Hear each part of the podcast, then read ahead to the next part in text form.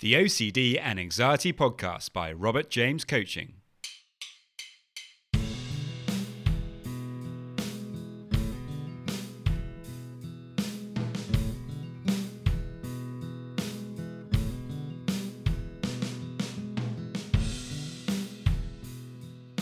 Hello, and welcome to the OCD and Anxiety Podcast, where we explore how to have a more positive relationship with anxiety disorders, taking back control so that you can start living the life you choose and not the one chosen by your fears.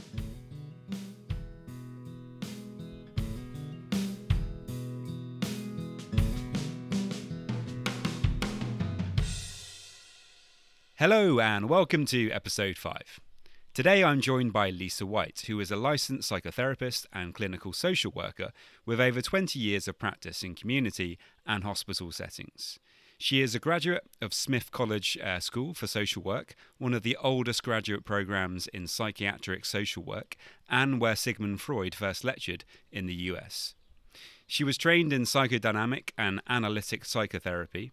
She now uses the principles grounded in CBT, DBT, and trauma focused th- therapies to care for patients facing the most severe mental illnesses to those coping with daily challenges of anxiety and depression. She now works for a large behavioral health provider in the US, maintains a private practice, and provides consulting and supervision services for staff at Safe Place International, an NGO caring for LGBT refugees in Turkey and Greece. In this episode, we discuss Lisa's experience of working with people with severe mental health problems such as schizophrenia and how she's helped them to, to learn to overcome their battles with anxiety that they tend to have about their mental health problems.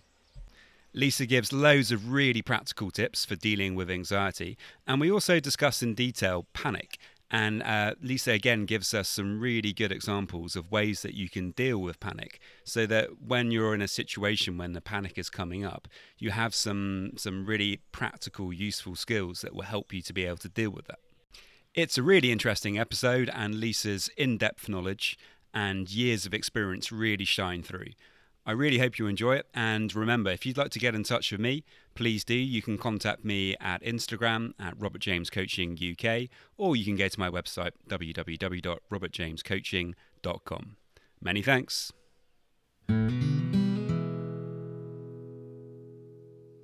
How are you doing, Lisa? I'm fine, thank you. It's a great day. It certainly is. Thanks a lot for coming on the podcast.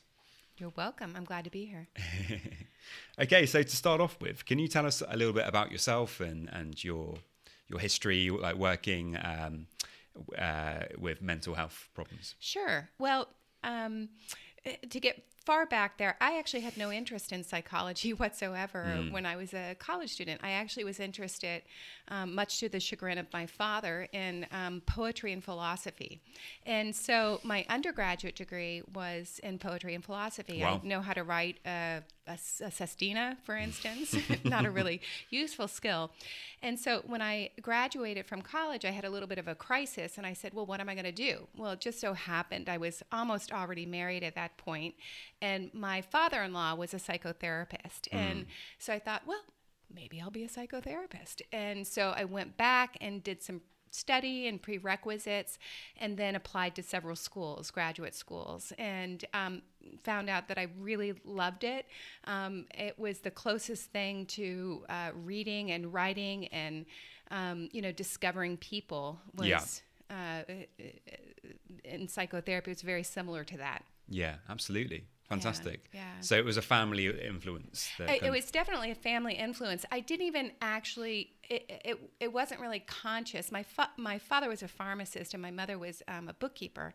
Um, but um, my uh, uncle was a psychologist and had worked for the VA um, for his entire career.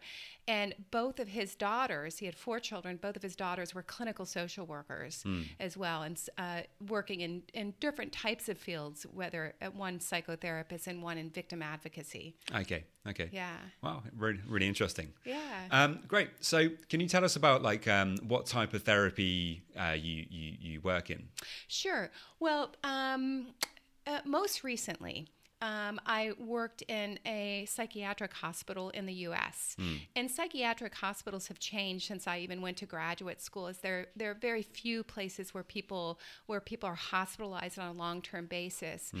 And I worked at a hospital that was a short term hospitalization program for people who were in crisis, were either suicidal or psychotic, for instance, and they were um, uh, there for anywhere from a few days to a few weeks um, at a time to get stabilized.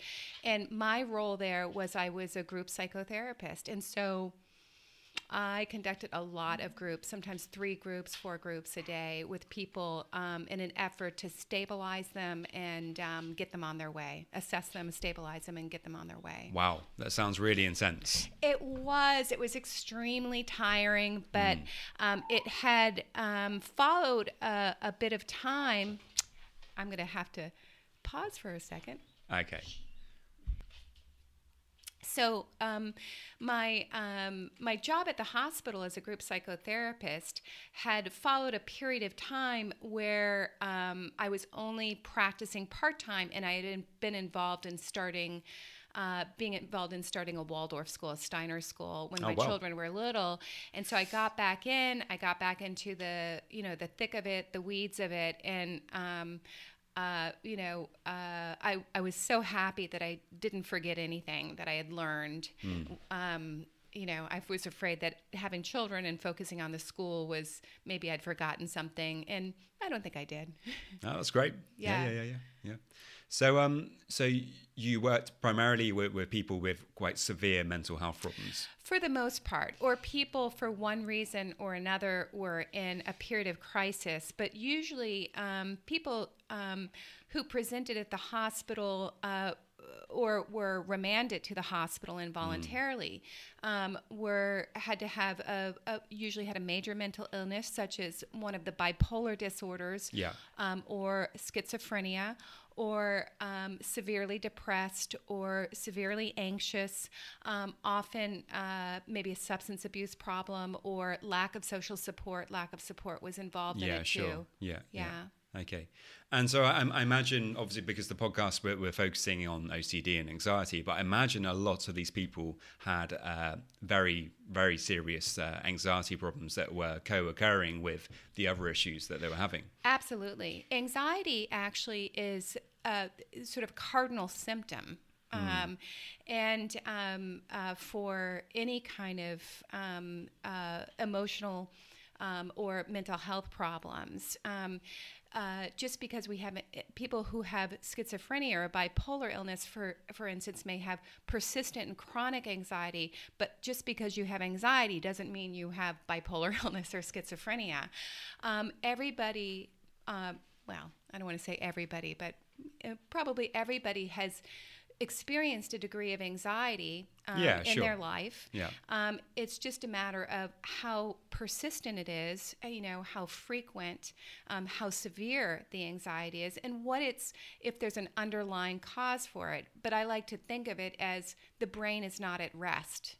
So, Absolutely, yeah. I- I think that's definitely true for, for so many people with anxiety. Is that they're they're kind of stuck in their head, and their their brain their brain is just not leaving them, leaving them alone. You know, they're they're worrying and stressing, you know, almost like twenty four hours a day about different things, and and that's that's causing the problems. Like they can't get out of their heads. Right.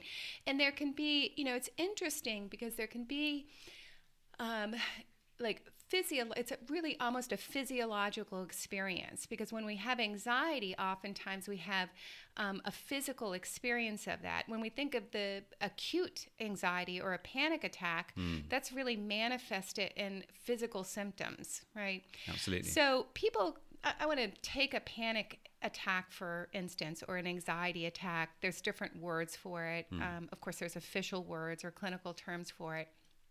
Um, and um, people can have a panic attack without developing a panic disorder.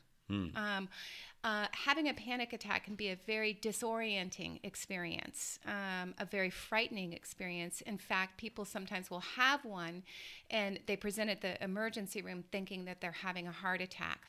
It's when they come in an uncontrolled fashion and we develop the fear of the fear. Because Yeah. that's what anxiety does. That's Absolutely. what panic does. It creates Yeah. this sense of doom and fear. I'm going to die. I got to get out of here. This is Mm. Going to last forever. Yeah, yeah. And um, so you have the cognitive process, um, the cognitions related to that, but then you also have the physiological experience, Hmm. and um, and the fact that it sometimes can get come out of the blue mysteriously can you know set up a whole series of um, events and cognitions that. Uh, it becomes more chronic or Yeah. uh, more of a, a clinical, what we would call a clinical problem. Sure, sure. Yeah. A- a- and and how would you work with people who who present with uh, like a, a a panic disorder like this, but someone who also has another mental health issue as well? But if they come to the hospital and they're they're they're working with you and they clearly have other mental health issues, but the major issue that you're dealing with right now could be the panic. Like, Right. how would you how would you help them in that, That- situation? That's a, that's a great question, Rob. And, and earlier today, I was just doing some supervision with a gal who, who runs a refugee shelter in Yeah. Athens. Yeah. And she was asking about presenting concerns because they're super complex clients that they have um, who've had, you know, terrible things happen to them and terrible psychosocial problems going on in the moment. And um, I always start with the presenting problem um, and with the presenting. Sometimes that's the presenting symptom because that's why people come to a, um, a psychotherapist or a psychologist or a psychiatrist, is because they're experiencing such distress. And um, we want to alleviate that distress, um, alleviate that distress. So, bipolar illness, for instance, is um, um, something that people have it, they accept it, and they accept the at some point that it's a lifelong issue. So um, that can get uh, better, it can get a little bit worse, but that you manage it over lifelong. Um, they can have a panic attack. So you want to deal with that. You know, want to deal with that first. Absolutely. So number one, we have to do an assessment yeah, yeah, yeah. and and and get the bigger picture of what's going on. But to treat it specifically, the first thing we do, um, what you know, I treated this a lot in group or presented this in group, also um, uh, to individuals as well, is to that's Bruno. Hang on. So the first thing we do, um, whether it's in group or individually, with someone who's experiencing um, acute anxiety or what we call panic attacks, is to basically have an educational process. And in group, it was kind of fun how I did it because we would go around and I would say, I know people have like a PhD in anxiety here or panic, and you know, kind of to uh, be a little humorous about it. And so we'd go over all of the symptoms, all of the physical symptoms that people have during anxiety, um, and um, list those out. And so they could range anywhere from people's vision narrowing, things going dark, people sometimes pass out. Of course, their heart is beating fast, Yeah. they're turning red, etc. So we go over all, all of those physical symptoms. Yeah. So that was the first thing. The second thing um, we do is um, we talk about the thoughts that you have when you're starting off that, uh, when you're starting to have those symptoms. And the thoughts that people have oftentimes are, oh my God, um, it's happening again. Oh my God, um, I'm going to die. Yeah. Oh my God, I got to get out of Absolutely. here. It can be absolutely terrifying, a panic Yes, attack. It exactly. can be, yeah, Yeah. And so those I call, I say, so we have these symptoms that we've outlined. We have these thoughts that get generated when we start to have those symptoms. Hmm. And um, um, we develop a fear of the fear. So Yeah. we're afraid of it. Yeah. Um, and um, and what what um, what people um, what I tell them is that these thoughts that they have are illusions Hmm. that the physiological state brings on. Yeah. Because in panic, Yeah. you're not going to die. You actually don't got to get out of there. You don't go, have to go anywhere. Hmm. And it's not going to last forever. Because I show them on a chart, actually, panic attacks only last eh, about anywhere between two and 10 minutes. Yeah. Now, some people experience one panic attack after another, um, but mostly it's that they have a single panic attack Yeah. between two and 10 minutes. Yeah. And so I show them a, a, a bell curve chart you know, of how it lasts. It's at the beginning where they start to feel it. Maybe maybe they're conscious of it, or maybe they're not conscious of it. Yeah. It comes out of the blue. Yeah. It reaches a peak and then it dissipates. Yeah. And so I draw all of that out for them as one of the first steps, or you know, get them to talk about it, Yeah. which helps them lose their fear and dispel um, some of the um, illusions that are um, that are created um, as part of that physiological process. Okay. So you think like psych education is really, really important in helping them to understand what's actually going on with the physiology, what's happening in their head. And so when they understand exactly what's going on, then that helps them to be able to kind of deal with it better. Right, that's the first step because you have to remember is that um, you have to dispel any kind of false beliefs, um, uh, whether they're conscious or unconscious, that have been developed around that, around this experience that they might feel embarrassed about or shamed or think that they're going crazy when they're not. It's just an experience that that they're having. Yeah. And you have to take into account that, um, you know, that um, they're only in the therapy office a very short time. Um, you know, uh, compared to the rest of their lives, so you, people have to have those tools and information. Yeah. Um, and then, if the t- specific tool for um, uh, calming down and re-regulating themselves, which I'll talk about in, a- in, a, in a second, Yeah. doesn't work, then sometimes people have other ways that they've found um, that they maybe read about or that they've developed over time that they can re-regulate themselves and calm themselves down. Yeah. But the key is is not um, you know is dispelling the fear of the fear. So- Yeah, absolutely. About accepting that fear, no, accepting the fact that you're you're having a panic attack. There's nothing you can actually do about that in that moment. Mm-hmm. Your physiology, for whatever reason, is is up, and your heart is beating fast, and you know, right. and if you start to fight against that, you're going to make it worse. That's exactly right. You fight against it, it make, makes it worse. So I tell them a little bit about the history of how it, because it gives people comfort that they're not going crazy of how this might happen. Because a lot of people will say there's cued panic atta- attacks and uncued panic attacks. I myself have had in my life two cued panic attacks, and it, one of them is hilarious. I used to tell, well, it wasn't was not funny at the time. No. but in retrospect, it was hilarious. There was a mm. peeping tom at a window um, when I was on the toilet, and so, and I flew into an absolute panic attack where I couldn't, um, I couldn't speak, and my panic actually. Um, uh, triggered my friend's panic when I couldn't explain Oh, what was no. going on. Yeah, yeah, yeah. Yeah, it was like a scene out of a movie. Um, uh, and uh, so, with cued panic attacks and uncued panic attacks, um, so a cued panic attack is when we can see what might have caused it. So, maybe we're doing a presentation and we started to get nervous and anxious. And then when we got up there, we started breathing funny and our narrow, uh, our vision started to narrow and we felt Yeah. like we were going to have a heart attack. Yeah, So, yeah. that's a cued panic attack. We kind of know what the circumstances were. okay, yeah, The uncued panic attack is when someone doesn't know why. They're just in this. Let's say they're in the grocery store and um, and they're in the you know tuna aisle. Yeah. And suddenly um, they start to feel that little feeling that they get. Maybe the vision narrows. Maybe the sound changes. Yeah, maybe yeah, yeah, their yeah. heart rate goes up. Yeah. And they and they say whether it's conscious or unconsciously in their head. Oh, it's happening again yeah. It's happening again. Yeah, Which yeah.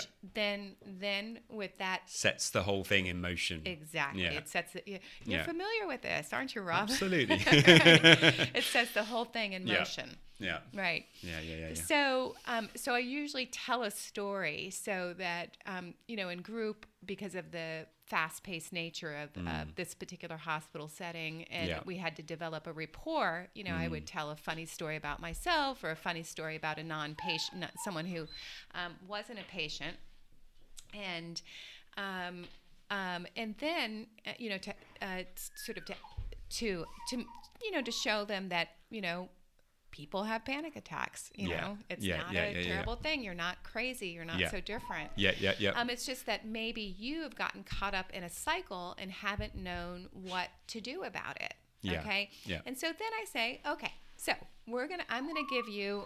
Whoop, just uh, just for everyone who's listening in, if you can hear the sounds of a dog that sounds like it's very very sad and and having a terrible time, it's absolutely fine. It's my puppy Bruno, but for some reason he's under the table causing absolute chaos. He's very excited to see me. he's a very excited puppy. And he wonders why I'm not paying attention to, to him and not and paying attention to this black microphone in front of me.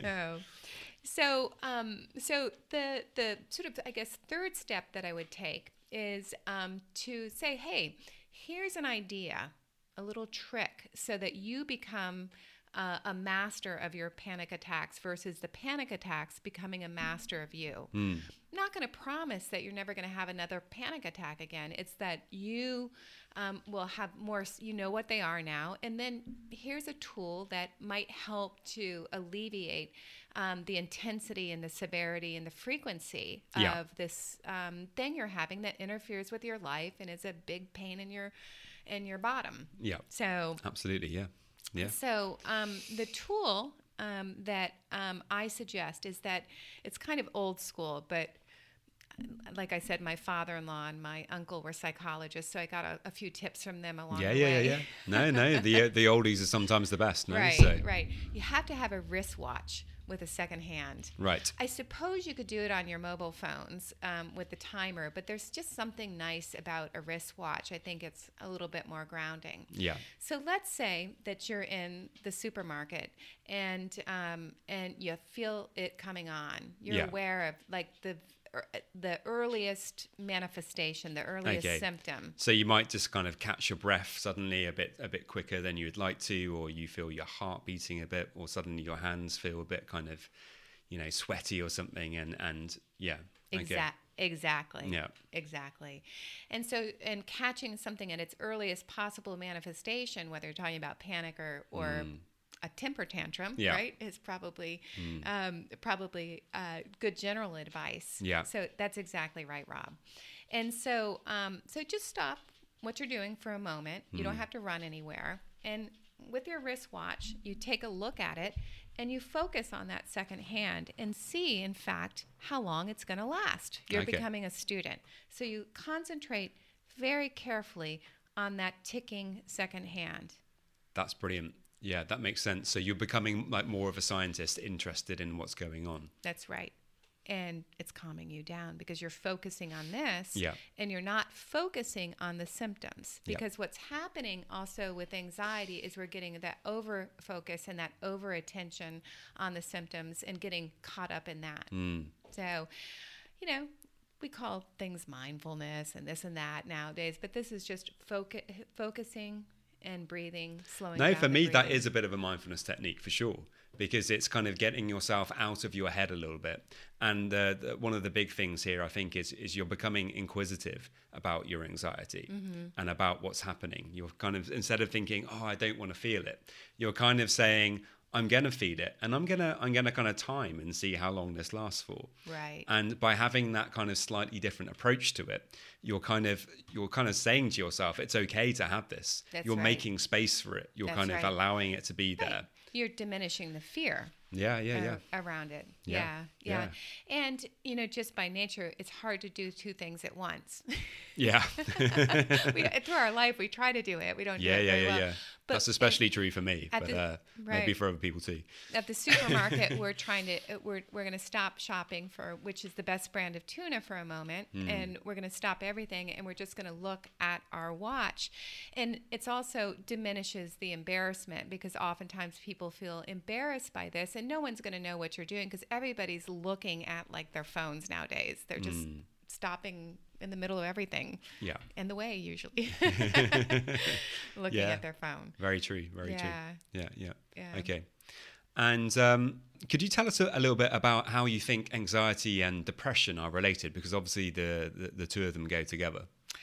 They do. And I'm not going to sing a song here, Rob, but this is what I say to my my my clients anxiety and depression are like love and marriage. They go together like a horse and carriage which is an old song. It's it's on an american television so a sitcom but it's an old song my mother used to sing. Yeah.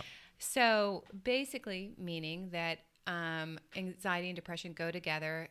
Um, as a matter of fact, um, in the last revision of the DSM, I think, um, they were really wanting to add a diagnosis called anxiety depression disorder or depression anxiety disorder. I don't know. And it somehow got edited out.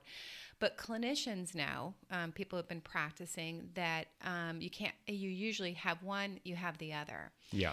Um, anxiety, if you have um, prolonged anxiety, uh, prolonged anxious states, um, um, uh, say let's you have a tremendous amount of stress, uh, uh, uh, problems, or emotional burdens. Yeah. emo- um, oftentimes, um, that can lead to an anxious state. If it becomes a chronic anxious state, often that leads to a depression. Mm. Yeah. Not, not necessarily severe depression, but a depression. Mm. The brain is not at not rest, at, not at rest for prolonged periods of time, Yeah. and um, then a depression can develop. So, um, eh, eh, so it's it, it's it's pretty clear, like I said, to people, clinicians, and it was so clear in the research that a diagnosis was to be added. The medications that are used to um, treat depression, um, and there's a couple of different um, generations of antidepressants, but let's just talk about the newer ones, the SSRIs, um, um, etc Yeah. Also treat um, the symptoms of depression, some better than others. Um, And so, oh, excuse me, did I say also treat the symptoms of anxiety? Yes. Um, they're yeah. used for depression, but they treat the symptoms of anxiety as well. Yeah. And so it, it seems to uh, be effective in that way. Hmm. So, um, again, um, when I'm working with somebody, um, especially if someone is, uh, you know, new to seeking some sort of help or uh, maybe knows only a little bit or not too much about what they might be experiencing, I have to start out in an assessment, of course, to see what the source of it is. Because if it's someone who may have bipolarities or a substance abuse problem, Yeah. um, it, it may it's going to be different how it's approached. But let's just say it's straight anxiety and depression. Yeah. Um, and um, um, I'm going to start out with a psychoeducational or assessment piece and a psychoeducational piece of that Okay. is the basics. Yeah. Yeah. Yeah. Okay. And um, and uh, with I like to see if, if everybody who's listening could picture a circle um, on a page, and um, uh, in the circle on the top half of the circle. Picture a bunch of squiggly, scratchy lines on the top, and that's anxiety. Okay. So the symptoms anxiety, which we know now because we've discussed, Rob can throw out some other symptoms out there as well. okay. And um, behind that, those scratchy lines to the um, counterclockwise to the top of, of, of the circle um, are what I call problems, emotional burdens, and stress and Yeah. stressors. Yeah, And yeah. so I draw little lines like steps on the circle just to illustrate those. Um, it could be financial stresses, it could be work stresses, it could be emotional burdens that we're carrying from childhood or from um, maybe traumas, even maybe not something that caused symptoms of post traumatic stress disorder, but things that were traumatic and, um, and very difficult. And so we carry those and we experience stress, uh, ex- we can experience anxiety. If those emotional burdens, problems, stresses are not addressed, so, and stresses could be maybe we do have a chemical imbalance, you Yeah. know, um, as well. It's not just outside stresses, there could be internally based physiological brain stresses, so to speak. Yeah. Um, if they're not addressed, we're going to ex- continue to experience that anxiety. No, Absolutely.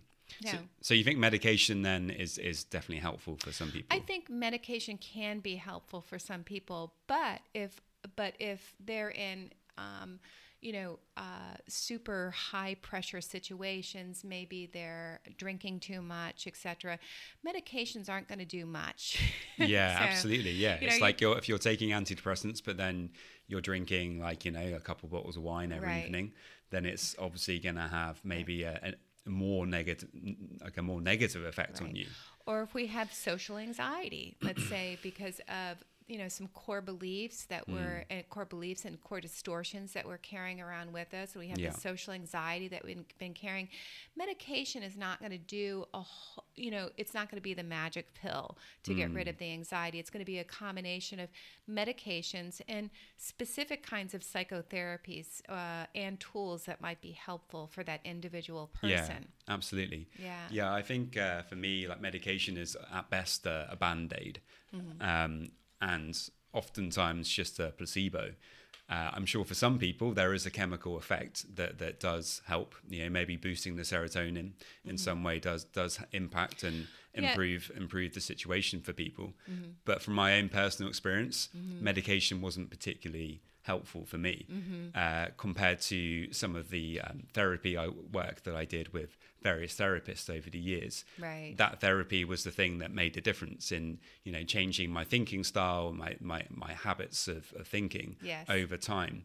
That was the thing that made the difference. Right. And as you know from the experience of it, is changing our habits of thinking, our mm. automatic thinking, uh, and uh, behavioral habits are um, easier said than done and take a long time off. And, and, and oftentimes, if we're experiencing outside stresses, um, that we um, maybe we have a period of abatement of this uh, of the symptoms, but then something comes up and they might come, you know, come back. So we have to either relearn or revisit those skills and kind of get a restart on things as well. Yeah. Yeah. I think I think one of the misconceptions I, I, I happen because I worked in a psychiatric hospital I, I happen to like medications but but um, but however there is a limit to medications for anxiety and depression mm. um, oftentimes what they'll do is they'll give a person just enough of a break to put their brain you know, at rest again, um, so that they can start to implement some of those tools and make some of those changes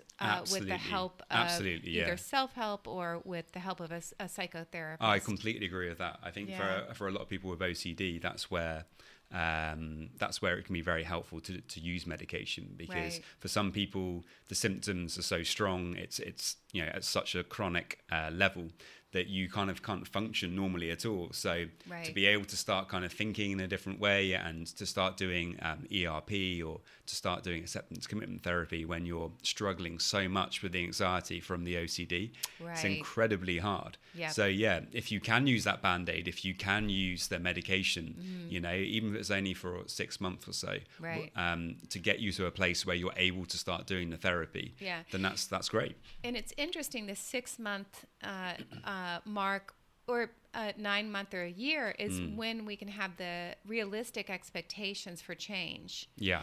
Um, and so, um, you know, we have we we want to get better quickly, but really it takes a quite some time to learn these and apply these, mm. and actually see what's going on in our life. You know, our our life as a as a whole. Yeah, yeah, yeah, yeah. yeah. No, the process of getting better from anxiety disorders is it's not something that just happens overnight. It uh, yeah. absolutely takes time, and it, it, and it's constant management. Right. It's not like you suddenly arrive to a place and like that's it. Now, like my OCD is cured and I can get on with life. It's like no, it's like you know, like when you're feeling good, you probably won't notice the OCD at all, or, mm-hmm. or, or your social anxiety or right. whatever. But when you're kind of run down and you're tired and you're, these are the times when it's going to come back. It and if you're not ready, if you don't have the kind of, you know, if you haven't done the work and the therapy and if you don't have skills that you can turn to in those moments, that's when you can suddenly get stuck again in, in and, you know, bogged down with the, the problems that you're having with the anxiety. Right, right. And that's I think it's why it's important to that educational piece is important because people who struggle with a multiplicity of issues, including OCD or social anxiety, mm. they can often see themselves as a failure if they're if they don't have the right kind of um, psychoeducation and relapse prevention or relapse awareness, and then they they think, well, nothing works. You know, hmm. nothing works. I always have this. Yeah. Well, they've started out with the uh, oftentimes it's a failure of the you know of education mm. of it is start off with a false idea that there's going to be a there's going to be a cure it's going to go away um, forever yeah. So that's yeah. oftentimes why psychotherapies and psychiatry gets a bad rap. They're like, well, we see it as the same way we would see an acute affection that for you know you use antibiotics. Well, the infection's gone.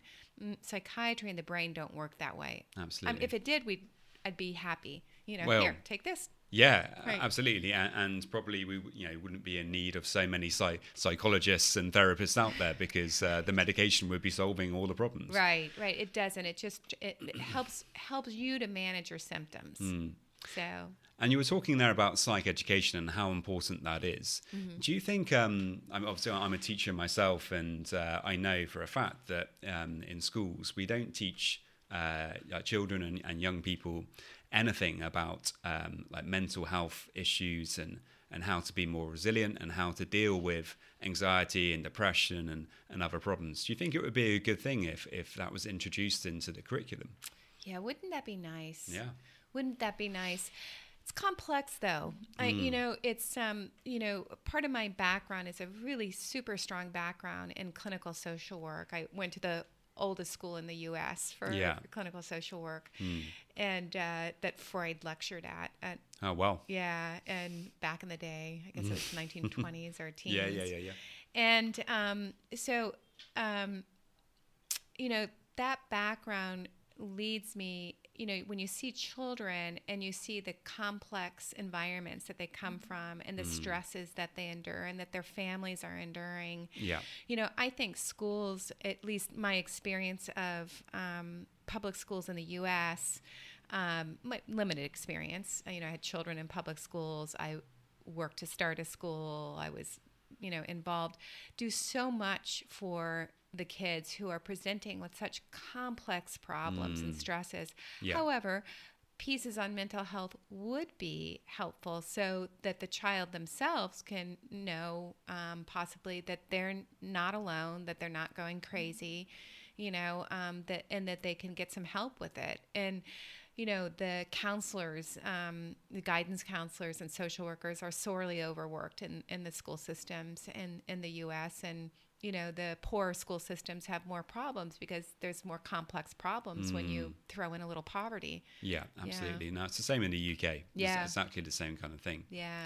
Um, yeah, I mean, I, I I think uh, you know many teachers are amazing in that regard. Yeah. you know, they put in like the extra time to to to really help.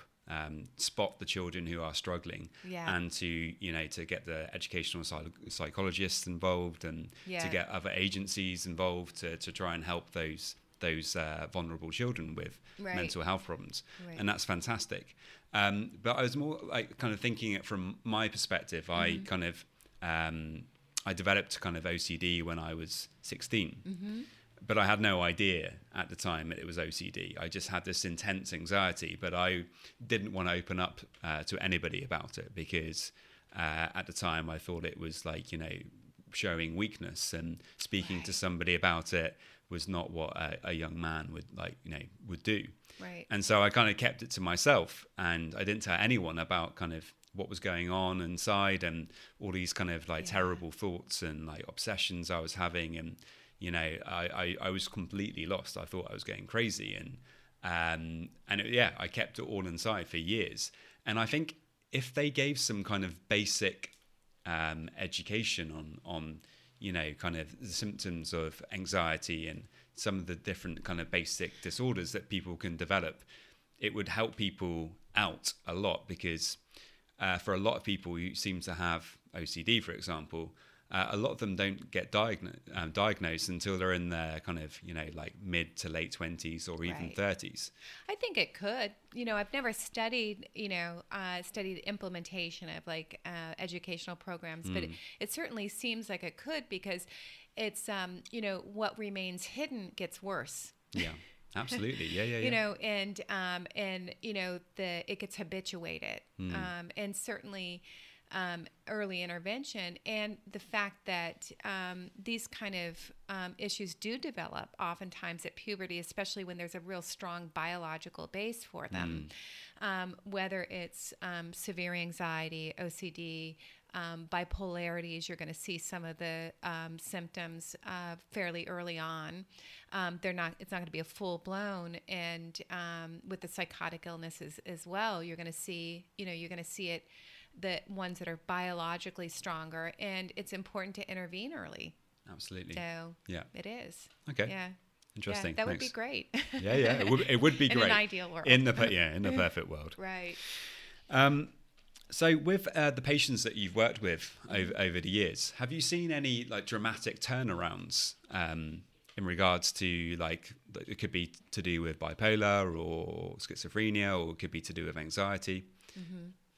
You know, I um I don't know if it's so much dramatic turnaround, but what really struck me in working at the hospital Yeah. um, was the absolute brilliance of some people, um, uh, in particular, I think, with bipolar illness, of figuring out and being able to describe what's going on in them and then developing these ways um, to manage it, manage very severe case of this particular disease. Right. Okay. Um, and so one in particular, I'll, I'll, I'll tell. So I was more impressed, and it like opened up my eyes to people. Oftentimes, we would also see people.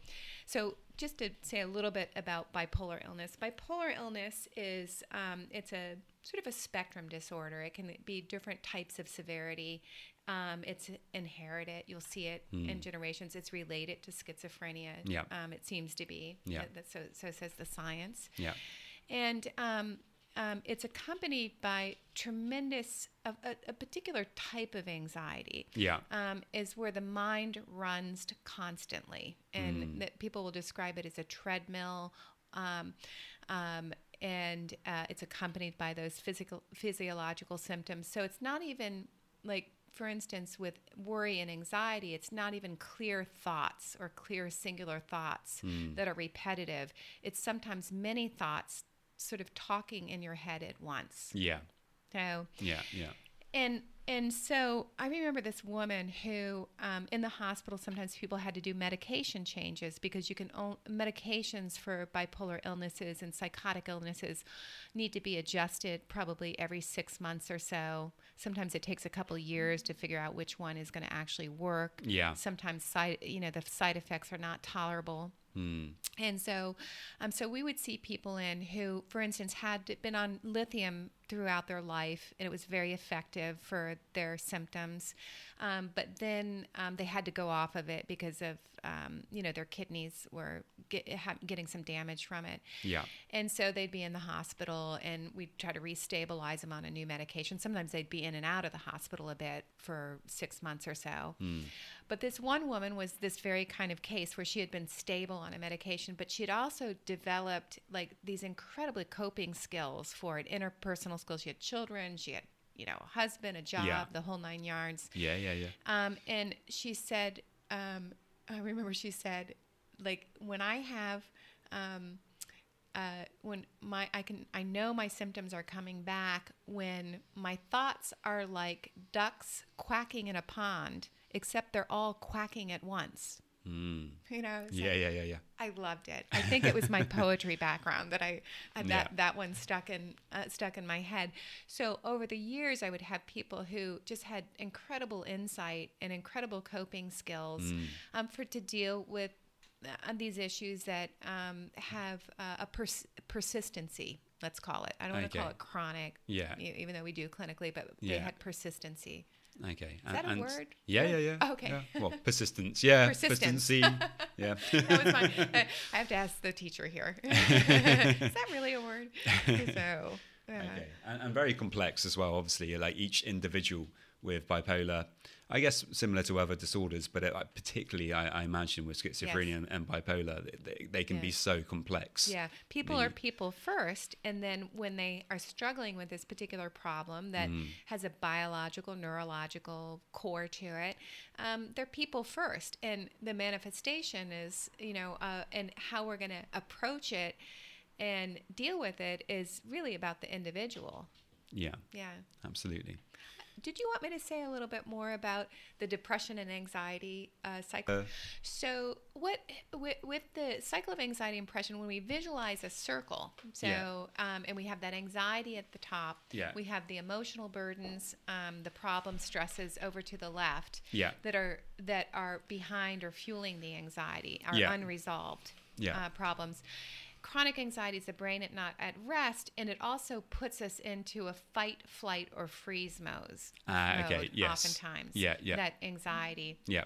And so some people go into the fight or uh, fight mode, Yeah. and they are going to be more irritable, uh, difficult, maybe more volatile.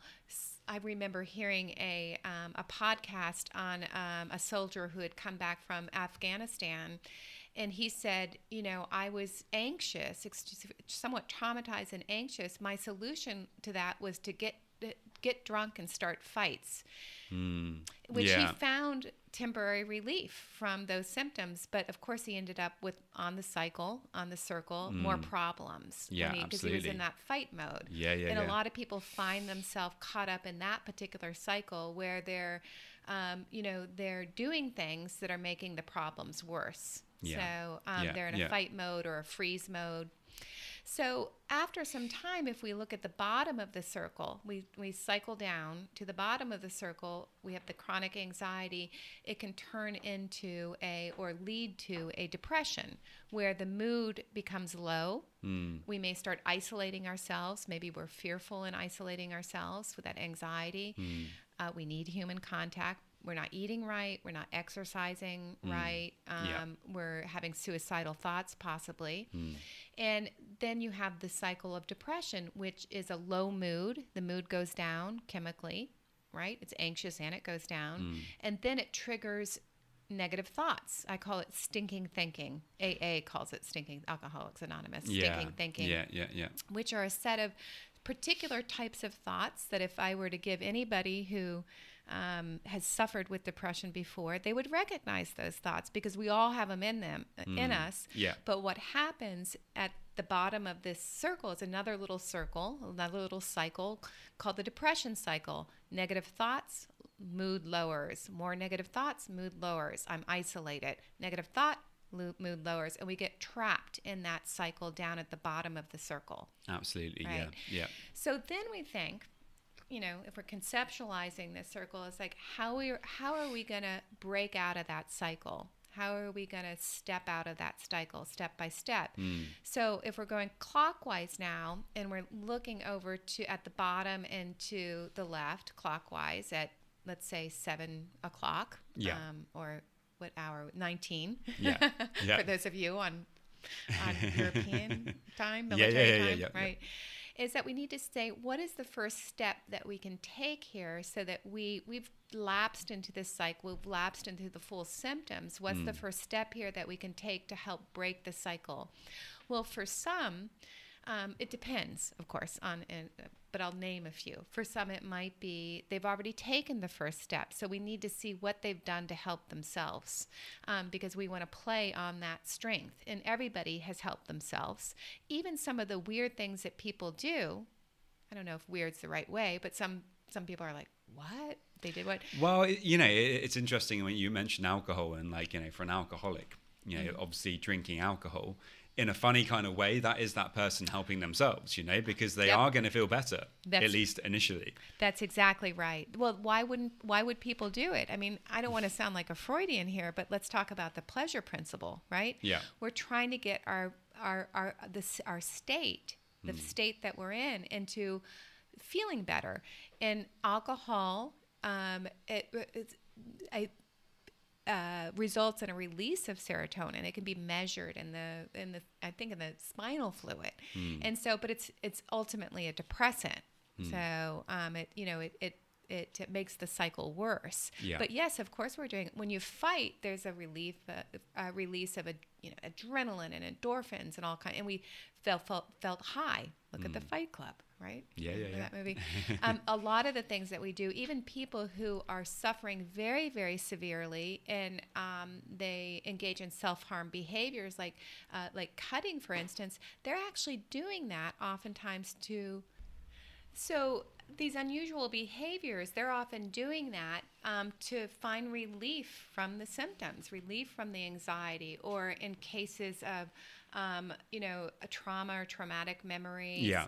is trying to find relief. They're basically trying to change that emotional state or that mood state. Um, and so, uh, um, you know the, the the strangest things usually are an attempt to feel better in a general sense. Absolutely, yeah, Yeah. yeah, that makes Or sense. feel differently. Yeah, well, sometimes that's the thing. Like if you've been feeling anxious all day, every day for for you know for uh, the last week, then you want to do something. You want to snap out of that somehow. And if Right. alcohol or having a fight or whatever measure works, then you know maybe that's feels like the right thing to do, Right. even though it has you know a negative consequence further Right. down the line. Well, this is why psycho, you know, you, I, you know, you brought up psychoeducation is so important. One of the interesting things about this interview with this um, soldier um, uh, who said that you know drinking and fighting was his solution to his anxiety is he said he unfortunately had his commanding officer was um, someone who uh, uh, was very negative about seeking mental health, mental health, you know, mental health help, um, and saw it as a weakness. And so that was one of the reasons why this guy didn't seek out help at first, Oh, you know, yeah, because he felt a- it had it had shame and stigma Yeah. around it. You know, he was a tough sol- soldier. Yeah, it's it's it's ridiculous that that we're still at a place in society where a lot of people still think like that. I think in general it's got better, Yeah. and like social media has helped with that. Yeah. If you go onto Instagram or, or Facebook now, you often see you know kind of memes and videos and and people talking about this kind of stuff, and Mm-hmm. that's really good. But it's still there's still a stigma, um, and particularly for for men even more so. I think. Yeah, Yeah, I think so too. And men are uh, at high risk. They're at high risk for, uh, you know, uh, deadly suicides, completion of suicide, and there's no reason for it. It's not a solution. You know, um, you know, and to get back to the stepping out of it, so we we look at those uh, on that on that circle. How can we break the cycle? Well, the first thing could be medication management. The another thing is getting support, um, uh, learning particular tools to lower the you know lower the symptoms Yeah. resolving uh, and re-narrating um, um, you know some of the things that happen to us so that we see it a little bit different differently Yeah. um, resolving um, thoughts or beliefs that are not serving us well like we have to be perfect i never had I, I can't express what my needs are you know so it could be any number of steps that we um, you know that we take um, so that we have enough strength then right? We're taking the steps we're relieving some of the symptoms and then we have enough strength to walk up that side of the circle clockwise and to be able to um, uh, reduce the stresses, resolve the problems, and um, sort of re narrate or um, resolve those emotional burdens and know that you know we're not alone in this and there's there's help out there. So that we lower that intensity and the of that anxiety the things that are fueling the anxiety. Yeah, when you when you feel like you have support, when you know that there's someone there on your side who's willing to help you, that's yeah. you know that's a huge part of it. Yeah, and the nasty thing about um, things like depression and anxiety is that they make us think that there's nothing out there to help us. Mm. They, it makes us think that we're all alone. It makes us think illusions, I'd like to call them, that there's no one that we're the only ones who have mm. experienced this before. It's just uh, Yeah. a, it's sort of the nature of um, that disease process, as it Okay. makes us think we're alone. And then you combine that with social stigma Yeah, um, uh, it's, And it's multiplied, yeah. Yeah, it's it's it's really bad. That's why group psychotherapy, even though it's out of fashion, except for like self help groups, have become that's the sort of um, the. Uh, the, the spawn of group psychotherapy, Yeah. Irving Yalom, yeah, yeah, yeah. um, is self help, and they it does a it's tremendous. I think AA is one of the most important social movements that have ever happened. Uh, Absolutely, yeah. and Yeah. because people go to AA, they've been sober for 30 years. They like the camaraderie, you know, Yeah, yeah, and yeah, they, yeah. they and they focus on the cognitive aspects of, you know, how not to engage in s- the stinking thinking, which Absolutely, can yeah. lead to a depressive state or a relapse. Yeah, no, absolutely. Some of my uh, like favorite podcasters actually are uh, are AA members and uh, people like Russell Brand, Yeah. uh, Rich Roll. These people who have just completely, you know, changed their lives and now live a, an you know incredibly positive and meaningful life. Yeah. You know, really connected to their to their values and spirituality. And, Right. and it's uh, it's amazing how Yeah. the how AA is so so uh, so helpful to so many people. But actually, right now, some people are kind of um, dissing it a bit uh, and saying that it's kind of outdated and and not useful. And actually, I think you know if you when you really look into it, it's an amazing organization and it's mm. it's so helpful. Right. I if people are, I just well tell me what you think will be helpful for you. Yeah. You yes. let me know, and we'll we'll figure it out. Well, it's true. That is true as well. Because yeah. it, at the end of the day, it's whatever you find helpful. If you go to AA and it doesn't sit with you, then you know it doesn't sit right. with you, and it's right. probably not going to work for you. Right. Yeah, or go to a different AA group. You might like that one. True. Maybe they have better snacks. That's probably the most important thing of all. I think snacks are important. um, what advice would you give to somebody who was at the very bottom of the anxiety uh, circle that you were talking about, mm-hmm. and also kind of stuck within the bottom half of the the depression, the smaller depression circle that was at the bottom of that. Like if they're stuck right there at the bottom, they're really lost in that depression. Mm-hmm. They, you know, they're they're kind of their negative thought patterns are are keeping them from asking for help, and they kind of feel that hopelessness that comes with depression. Mm-hmm. Like, what advice would you would, would you give to mm-hmm. to somebody like that? Okay, reach out. reach out. You're not alone and there's it, right now your brain is telling you that you can't connect with people and you can't reach out but you can and also if let's say terrible things have happened to you because terrible things do happen um, you are not alone and you're a survivor too you survive these terrible things whatever they are because there's some unusual things and some terrible things that happen and not only have you you've survived so far, you've done something right. So, I reach out to a friend, reach out to a professional and figure out what you have done right and to survive so far and we'll work on that and make it better. That's fantastic advice.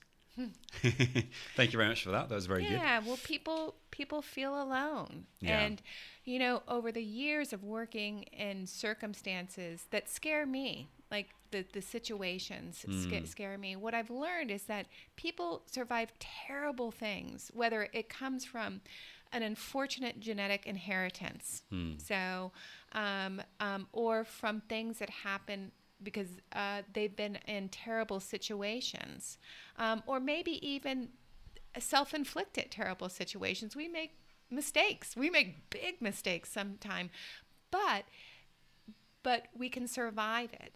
Yeah, we can survive it and figure it out. All is not lost.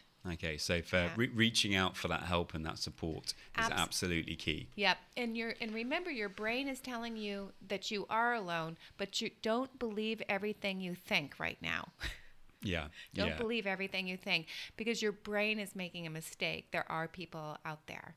Absolutely. So. Absolutely. Yeah, that's so true. When you're really bogged down with anxiety or depression or whatever you're suffering with, it's your your your brain is telling you lies constantly. It's it's telling you the worst side of the story it constantly. Is. It's so biased. And to recognize that, even when you're in the throes of depression or anxiety, to recognize the fact that your brain is biased and is telling you a one-sided story, so that you can t- you can at least say to yourself when you're feeling terrible, I know that this is just my brain telling me this. I do feel terrible, but at least when you say that to yourself, it's it's helpful. No. Absolutely. And it's uh, that that's exactly one of those I remember in group therapy someone saying something that I tell myself that it's just my brain and I'm seeing through these particular lenses right now. It is not me and my brain is lying to me you mm-hmm. know yeah um, and it's um, it's it's hard to see alone we can't see it it's hard to step out of this alone it requires another person mm. it really does um, part of why it requires another person is because we exist in relation to other yeah. You know? yeah. And um, we survive. Infants don't survive. Well, we've learned with this puppy how needy he is. But even infants require the consistent um, uh, uh, gentle, loving, responsive care of another human being, Mm. uh, one or two other human beings, in order to actually thrive, to live. Yeah. So, um, and so we still need that now. Mm. So, Absolutely, yeah. Yeah. I uh, I think uh, connection is is so important. It's it's one of the most kind of undervalued things in relation to to mental health. Absolutely. And the whole basis, I mean, you know, we can kind of, you know, laugh a little bit about some of the outdated uh, Freudian theories when, um, you know, psycho uh, psychology was was at its uh, infancy. Um, but you know, they did have something right at its core. Is that we had the talk therapy, right? Yeah. The talking cure. It was. Uh, I think it was called. And so we have to be in a, a dialogue and connect it to somebody else um, in order to um, walk, uh, to manage, to survive, and to walk ourselves out of uh, a terrible moment. Yeah. So, Yeah. and we have to think of it as a moment. Yes. It feels like forever, but it's a moment. Could it be a year? Could be a couple years? Could be a month? You know, but it's a moment. So having that awareness that you know ev- everything everything will pass in the end is in- incredibly important. It is. It is important. It is important. Yep. Hmm. Yeah. Yeah, nothing's ever standing still. Right. Right. Yeah. And we develop. We can develop more and more skills, even if something is a bit persistent, um, to be able to manage it. Yeah. So. Yeah. uh, Okay. Do you have any uh, any uh, if you could only give kind of one one piece of advice to, to people who are struggling with with anxiety uh, disorders, what advice would you would you give? Hmm. One piece of advice. Hmm. Well, okay. Here's my like quick and dirty tip. Okay, and and it comes from and and I don't know if it's exactly right, but my my quick and dirty. I always disliked physical exercise. I grew up in the South in the U.S. It was hot. Um, I happen to be very fair skinned and I get overheated very easily. So I was disinclined towards exercise. Yeah. So, um, but exercise and diet Yeah. um, uh, can help to. It's one ex- intense exercise is one of those things that can help to um, uh, control or contain symptoms of anxiety. It has almost an immediate effect. So people are always like, I just can't stand this. I want. Um, I want to uh, get rid of this, and that's why, unfortunately, um, at, especially at one time in the U.S., a real proliferation of, of benzodiazepine use, which, Yeah. by the way, Yeah. um, is not a good long-term solution for anxiety. Not at all. No. Yeah, Yeah. yeah, it, it'll bite you in the butt if you try to get out off of it. Mm. I've spent a lot of time with the working with doctors trying to get people off these uh, benzodiazepines Yeah, yeah, yeah, and, and hypnotics um, Right. as well, Ambien, etc. Yeah. Yeah. Yeah. Um, and um, so, but intense, intense exercise Mm. what can help temporarily to get some of that relief. Hmm. So, so that's a that's a tip. I like quick, sometimes quick solutions. Um, there's other uh, things that can get quick relief. Um, there's a something called a dive response, Hmm. um, where immersing, holding your breath and immersing your face into icy cold water Yeah. can um, can help to relieve. Um, I think it's called in dialectic behavior therapy. Okay. Tip. A bit of a Wim Hof kind of method for dealing with. Uh, right can yeah. alleviate those acute um, symptoms yeah. um, you know making physio you know kind of physically changing the body the breathing the, Yeah. you know oxygen Absolutely. So, Yeah. Yeah. Yeah. yeah No, they, both both those methods I know personally uh, for me really work. Yeah. uh, exercise is is an absolute game changer for for what it was for me, and it is still. Like if if ever I'm feeling kind of you know a bit jittery or the anxiety's kind of you know I wake up in the morning and I'm feeling like that anxiety, Right. then I'll just go for a run. right and you know like i will feel come back and i'll feel so much better straight away right and be able to get on with my day. And like you know maybe there'll be a little bit of residual anxiety but it, you know absolutely Right. fine. It, it's something that you're able to deal with. And yeah there's something to do with the exercise. Your all the research shows that it's it's really beneficial for for, for anxiety. It's like a natural antidepressant. Right. And um and you know it doesn't have the side effects of a lot of the medication Right. So for all you couch potatoes out there like me I could sit for I could sit for hours and not do anything. Um, you know, it was sort of my. I mean, I know the research says it, but my aha, uh, you know, uh, moment as well. So you don't need to run a marathon. Do not. so if your stinking thinking is telling you, "Well, I'm out of shape. I I, I can't do that." Well, sure, you can do something. You can walk out well, some people still have mailboxes at the end of their street, I suppose. You could walk out to the end of the block. Seriously, just get out and walk quickly around the block. Because if you're out of shape, what's awesome is the exercise doesn't have to last long, uh, no, right? all, because your not heart will go up very quickly when you're out of shape. And get yourself a little bit out of breath. Yeah, yeah, right? yeah. Even, even just running up the stairs two at a time. Yep. That's that's really helpful, and that Oh, really gets on, your Rob. heart that going. That sounds like overachieving to me. I'm just going to walk up. You're younger than I am. I'm just going to walk up those stairs. That gets my heart beating.